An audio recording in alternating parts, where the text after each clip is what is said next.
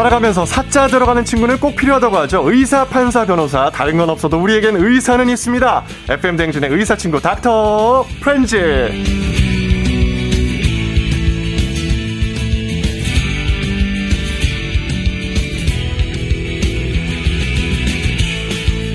이비인후과 전문의이자 잘 나가는 웹소설가이자 70만 구독자를 가진 의학 전문 유튜버이자 우리 쫑디 말로는 평소 말할 때 살짝 그 MSG 치는 걸 좋아한다. 뭐 이런 말이 있던데 이낙준 선생님 어서 오세요. 네, 안녕하세요.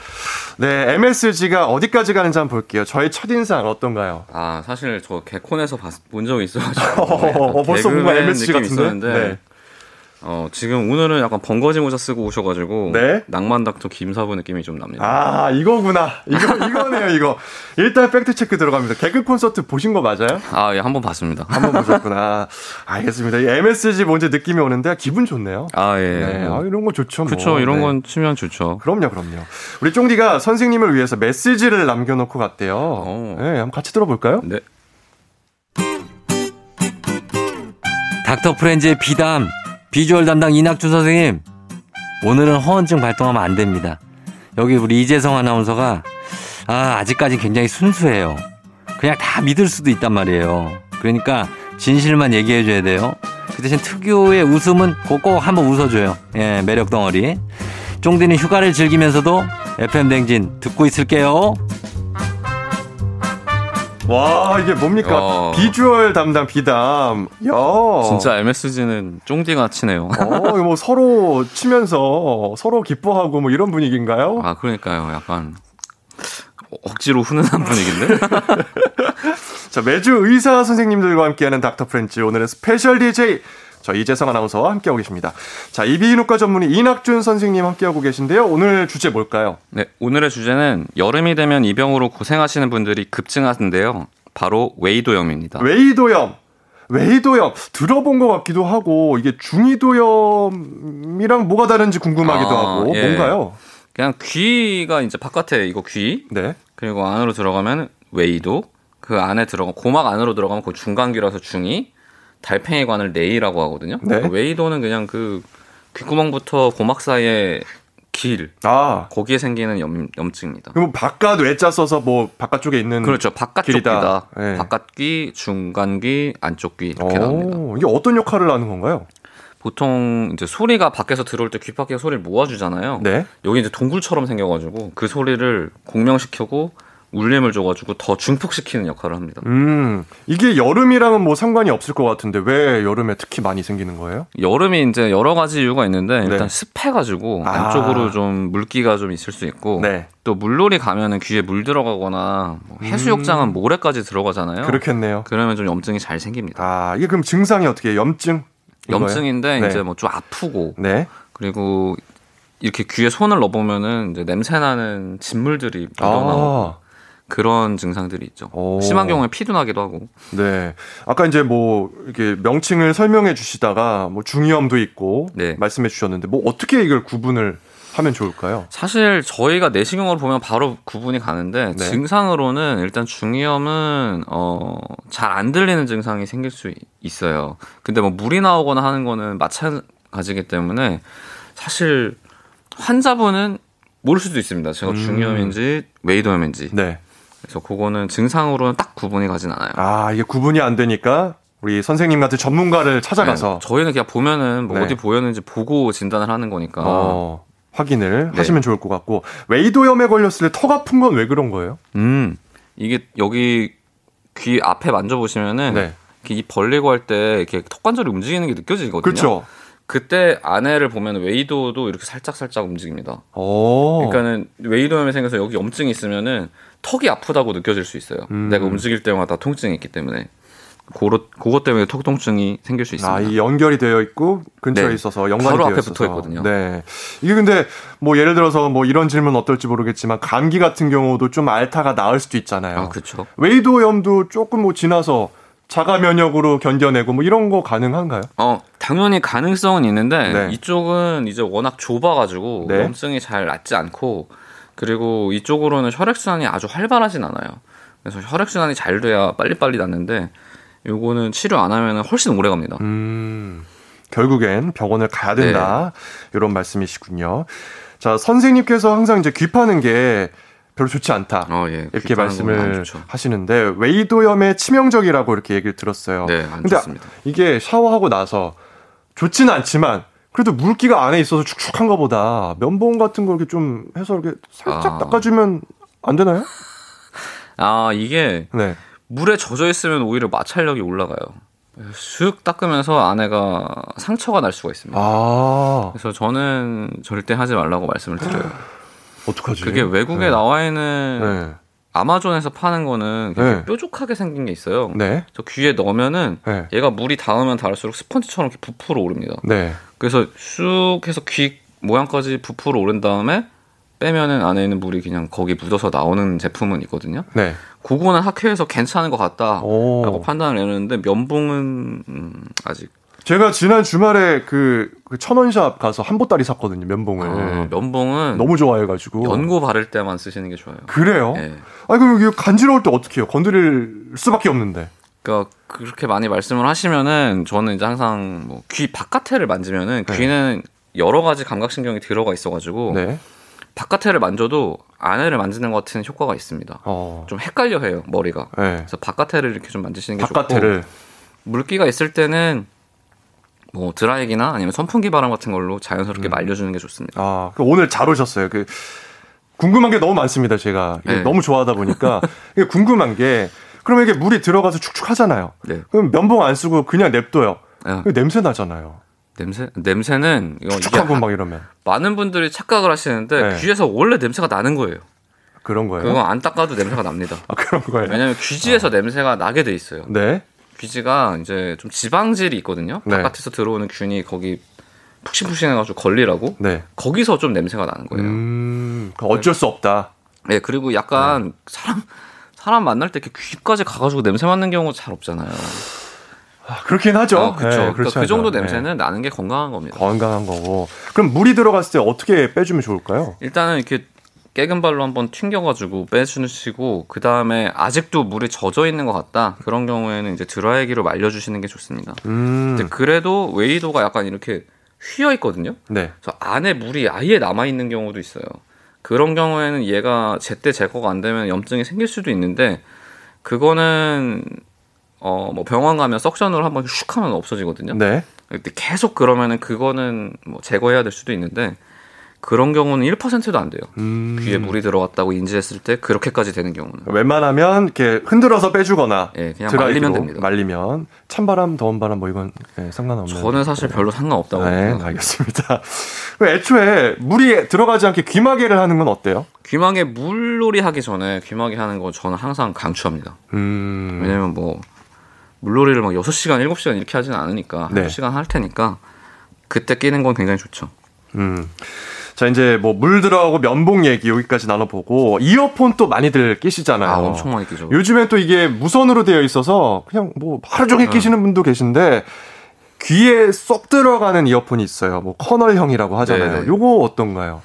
그거를 이제 너무 오래 끼시는 분들은 좀 위험할 수 있는데 사실은 내가 원래 약간 웨이도염이 있으신 분들, 그러니까 좀 귀가 평소에 간지러웠거나 하시는 분들은 이걸 꼈을 때 그게 굉장히 악화될 수가 있어요.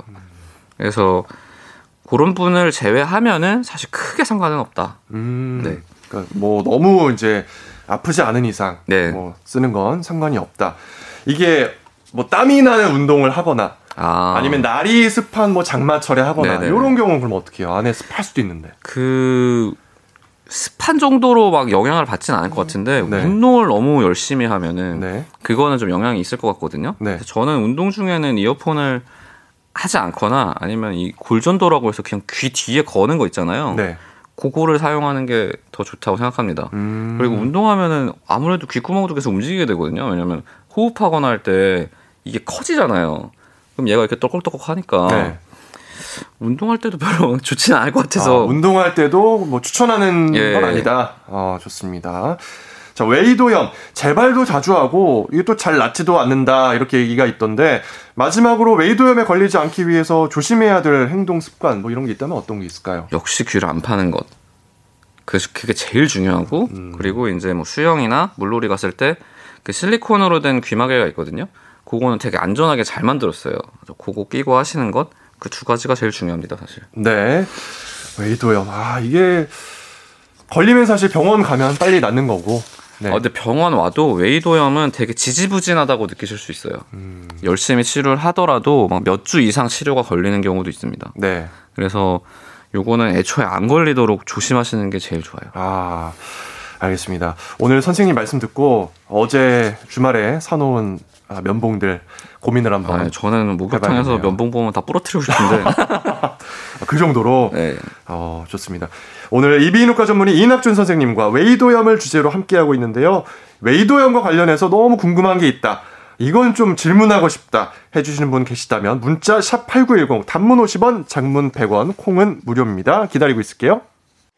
조종의 FM 대행진 휴가 간 쫑디를 대신해서 이재성 아나운서 저와 함께하고 계십니다. 매주 월요일 닥터 프렌즈 만나고 있는데요. 저는 스페셜 DJ 소개드렸죠. 오늘 이비인후과 전문의 이낙준 선생님과 함께하고 있습니다. 청취자분들이 정말 질문을 많이 보내주셨어요.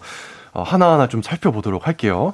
일단 김효진님께서 이게 외이도염이 유전적인 요인도 있나요? 이렇게 질문 주셨거든요. 어, 사실 뭐 아빠가 외이도염 걸렸다고 내가 걸릴 가능성은 없지만 귀 구멍의 모양은 좀 영향이 있을 수 있거든요. 귀가 좁으면은 더 잘생깁니다. 그래서 내 귀가 많이 좁다. 아빠도 귀가 좁다. 좀 아빠 탓을 해도 되겠죠. 어, 귀 좁은 건 어떻게 알아요? 그, 아, 그 딱 봐도 약간 보이고, 네. 이게 저희는 내시경을 귓구멍 안에 이렇게 집어넣잖아요. 네. 집어넣을 때 이게 유독 들어가기 힘든 분들이 있어요. 아, 저희가 이렇게 조정하기가. 그 정도로? 진짜 좁다. 음. 근데 뭐 넓다고 무조건 좋은 건 아닙니다. 네. 넓으면 또 벌레가 들어가기 때문에. 네. 아, 벌, 아, 그럴 수도 있겠네요. 네. 네. 6254님께서 면봉이 안 되면 휴지나 또 혹은 뭐 물티슈 이런 거 돌돌 말아서 닦아도 되나요? 아우 이런 분들이 꼭 계세요. 뭐 하지 말라고 하면 이제 다른 걸로 하시는데 네. 그냥 귀는 안 건드리는 게 제일 좋습니다. 음... 그막 너무 간지러워서 나는 못 참겠다라고 하면은 보통 네. 둘째 손가락에 첫 대마지가 다 안 들어가거든요. 네. 귀에. 거기까지는 귓구멍이 가다가 성질이 좀 바뀌어요. 겉에는 좀 단단하고 안에는 얇거든요. 면봉을 하지 말라는 게 여기를 건드리기 때문에 안에 약한 부분을 건드리기 때문에 음. 하지 말라는 건데 그런 경우는 그냥 손으로 손으로 하면은 그래도 딱딱한 부분에만 닿으니까 네. 거기만 하라고 말씀드립니다. 아, 이 손으로 손가락 말씀하시는 거잖아요. 네네네. 손가락으로 하다가도 손톱 때문에 막 피날 때도 있는데. 그러니까 막 손톱을 기르는 분들이 있어요. 네. 약지 손톱을 길러가지고 그걸로 이렇게 하면은 당연히 안쪽에 있는 약한 부분을 건드리기 때문에 그 귓구멍도 털이 있는 부분은 되게 단단하거든요. 네. 거기는 어지간히 긁어도 피 안 나고 음. 괜찮아요. 안에는 안 됩니다. 결론은 만지지 말아라. 네, 그냥 안 만지는 게 좋습니다. 물 있어도 뭐 냄새 나도 네. 간지러워도 상관없다. 네. 냅둬라. 자, 강은혜님께서 웨이도염에 걸리고 치료 다 됐다는데요. 아직도 이게 씹을 때마다 아픈데 그렇다면 치아 쪽에 문제인 건가요? 치아 쪽에 문제는 없는데 왜 그런 거죠? 아, 치과에서 괜찮다고 들으셨으면은 네. 뭐 아마 턱관절이나 이런 데 문제가 있을 수도 있는데 네. 사실 이거는 뭐 제가 직접 진료를 하지 않은 이상 모르겠네요, 사실. 잘 음. 모르겠습니다. 네. 그렇다면 낙준 선생님 찾아가면 되나요? 아니 그냥 가까운 병원 가시는 게 네. 좋습니다. 이비인후과는. 네. 일단 가까운 이비인후과 네. 한번 찾아보시는 걸 권하겠습니다. 0714님. 젖은 귀지가 있는 사람은 웨이도염에 걸릴 가능성이 높나요? 어, 젖은 귀지인가 보다. 사실 우리나라는 마른 기지가 99% 정도 되고. 아, 이게 그게 있다면서요? 네. 뭐 그 백인과 뭐 인종별로 되게 그죠? 다르거든요. 네. 그래서 외국 귀지가 영어로 이어 왁스잖아요. 네. 왁스 우리 귀지는 사실 왁스처럼 끈끈하지가 않은데 음. 걔네 귀지는 이제 왁스처럼 그래가지고 이어 왁스라고 부르는데 네. 이게 차이가 어떤 게 제일 차이가 있냐면 사실 우리나라 사람은 귀지를 안 파도 돼요. 말라 있기 때문에 다 바깥으로 나옵니다. 아. 근데 젖은 귀지는 그 안에서 너무 양이 쌓이면은 저절로 제거가 안 되는 경우가 있어요. 그래서 그분들은 이제 거기서 막 석션 기기도 만들고 괜히 외국에서 그런 계속 나오는 게 그것 때문에 귀가 안 들릴 수 있어서 그런 거거든요. 네. 근데 웨이더염에 걸릴 가능성 자체는 비슷합니다. 근데 이제 젖은 귀지가 있는 사람들은 상대적으로 또 귀를 좀 물리적으로 귀지를 제거해야 될 가능성이 있어서 음. 그것 때문에 좀 걸릴 가능성이 있죠. 네. 그렇군요. 일단 오늘 이제 웨이도염에서 얘기를 나누다 보니까 정말 많은 분들께서 궁금해서 물어보고 계세요. 4698님, 잠을 잘 때 소음에 민감해서 귀에 끼우는 스펀지 귀마개를 하고 항상 자는데요. 이것도 염증과 관련이 있을까요? 음. 너무 꽉 끼는 귀마개를 계속 하고 있으면은 네. 걔가 들어갔다 나올다 할 때도 좀 자극이 있고요. 그리고 원래 귀지가 저절로 밖에 나와야 되는데 이걸 계속 낑겨놓고 있으면은 걔가 나오지 못하고 안에 쌓이겠죠. 그렇겠네요, 진짜 네. 막혀 있는 거니까. 저절로 나와야 되는데 그게 안 되고 그리고 네. 귀지를 계속 안으로 밀어 넣는 역할을 하기 때문에 네. 안에 귀지가 단단하게 쌓여가지고 무슨 뭐 퇴저감처럼 그래서 막 네. 문제가 생기는 경우가 있습니다. 어, 이게 저도 생각해 보니까 나올 때쯤 그러니까 좀 부끄럽네 갑자기 나올 때쯤 되면은 소리가 날 때도 있어요. 아, 겉에 이렇게 막 바스락거릴 수 있거든요. 네. 그때 이렇게 하면 그냥 털어서 나오면 되는데 네. 그때 계속 뭘 넣으면은 네. 개가 나오지 못하고 안에 쌓이겠죠. 그렇죠. 4986님께서는 어렸을 때부터 중이염이나 웨이도염에 많이 노출됐는데요. 몸에 열이 많으면 이게 걸리기가 쉽나요? 이렇게 물어보셨어요. 어, 사실 나이가 어리면은 중이염은 잘 생길 수밖에 없습니다. 그 성인에 비해서 뭐 이관 기능이나 이런 게 좀 차이가 나기 때문에 걸리는 거고 웨이도염은 아이들이 어른보다 귓구멍이 작아서 잘 생기는 거예요. 음. 열하고는 크게 상관없습니다. 네. 아이들을 위한 면봉도 따로 나오잖아요. 어, 그럼 그것도 그냥 아예 안 하는 게 좋습니다. 어. 그 저는 항상 그 이렇게 병원 오기 전에 일부러 네. 킵하시는 분들 계세요. 잘 보이라고. 어, 너무 들어오면 좀 네. 민망하니까. 그때 이비인후과 의사들은 귀지가 네. 많을 때 약간 희열을 느낍니다. 아, 이 사람이 관리 잘하는구나. 네? 안 건드리는구나. 어, 아, 그래서 그것 때문에 네. 귀지가 안 보이면 우리가 파는 경우는 있는데 네. 저희는 이제 보면서 기구로 네. 하는 거니까 최대한 상처가 안 나죠. 음. 가면은 왜 같이 보면서 이렇게 하잖아요. 네, 막 이렇게 보세요. 네. 그러면 이렇게. 보통 뭐가 이렇게 지저분하면은 환자는 부끄러운데, 네, 약간 부끄러운데 의사 쌤은 어뭐 그, 이래야 된다고 생각하죠. 이래야 된다. 왜냐면 제 귀를 봐도 네. 남겨놓거든요. 어. 조수진님께서 웨이도염이 중이염이 될 가능성이 있나요? 직업이 비행기에서 일해서 귀가 많이 예민합니다. 아. 어, 이런 분 계실 수 있어요. 아닙니다. 그 웨이도염이 중이염 고막을 뚫고 안으로 들어갈 가능성은 네. 거의 없다고 보시면 돼요. 근데 내가 뭐 당뇨가 있거나 뭐 다른 어떤 이유로 면역이 좀 떨어져 있다. 그런 경우에는 뭐 조심을 하셔야 되는데 네.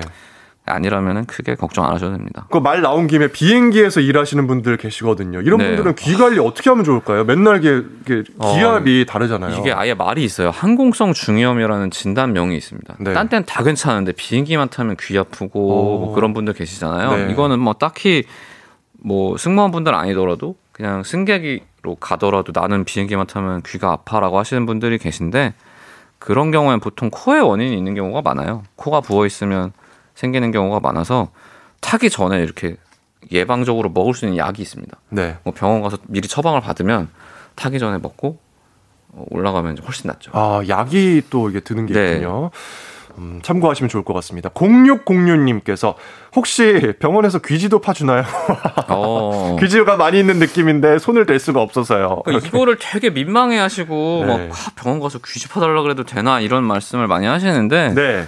애초에 이비인후과 진단명 중에 막힌 귀지라는 게 있어요. 음. 그 그리고 처치료도 있습니다. 귀지를 팠다.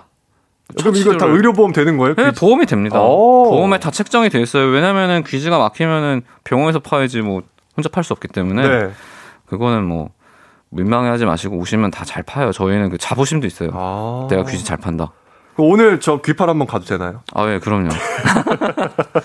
막상 이렇게 오시면 또 열심히 네. 파시는 분이 많아가지고 안에 네. 아무것도 없을 때도 많아요. 아, 그렇구나.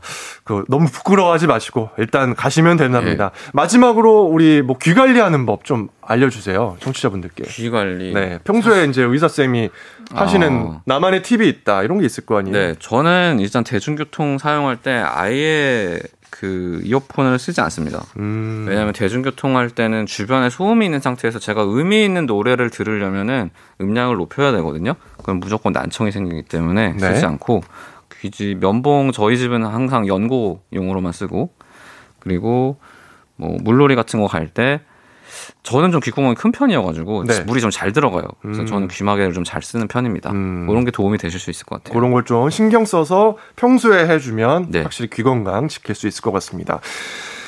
자, 오늘 선물 받으실 분들 방송이 끝나고 조우종의 FM대행진 홈페이지 선곡표에 명단 올려둘게요. 이낙준 선생님, 오늘 말씀 정말 정말 감사합니다. 아유, 감사합니다. 네. 감사합니다. 조심히 들어가세요. 네.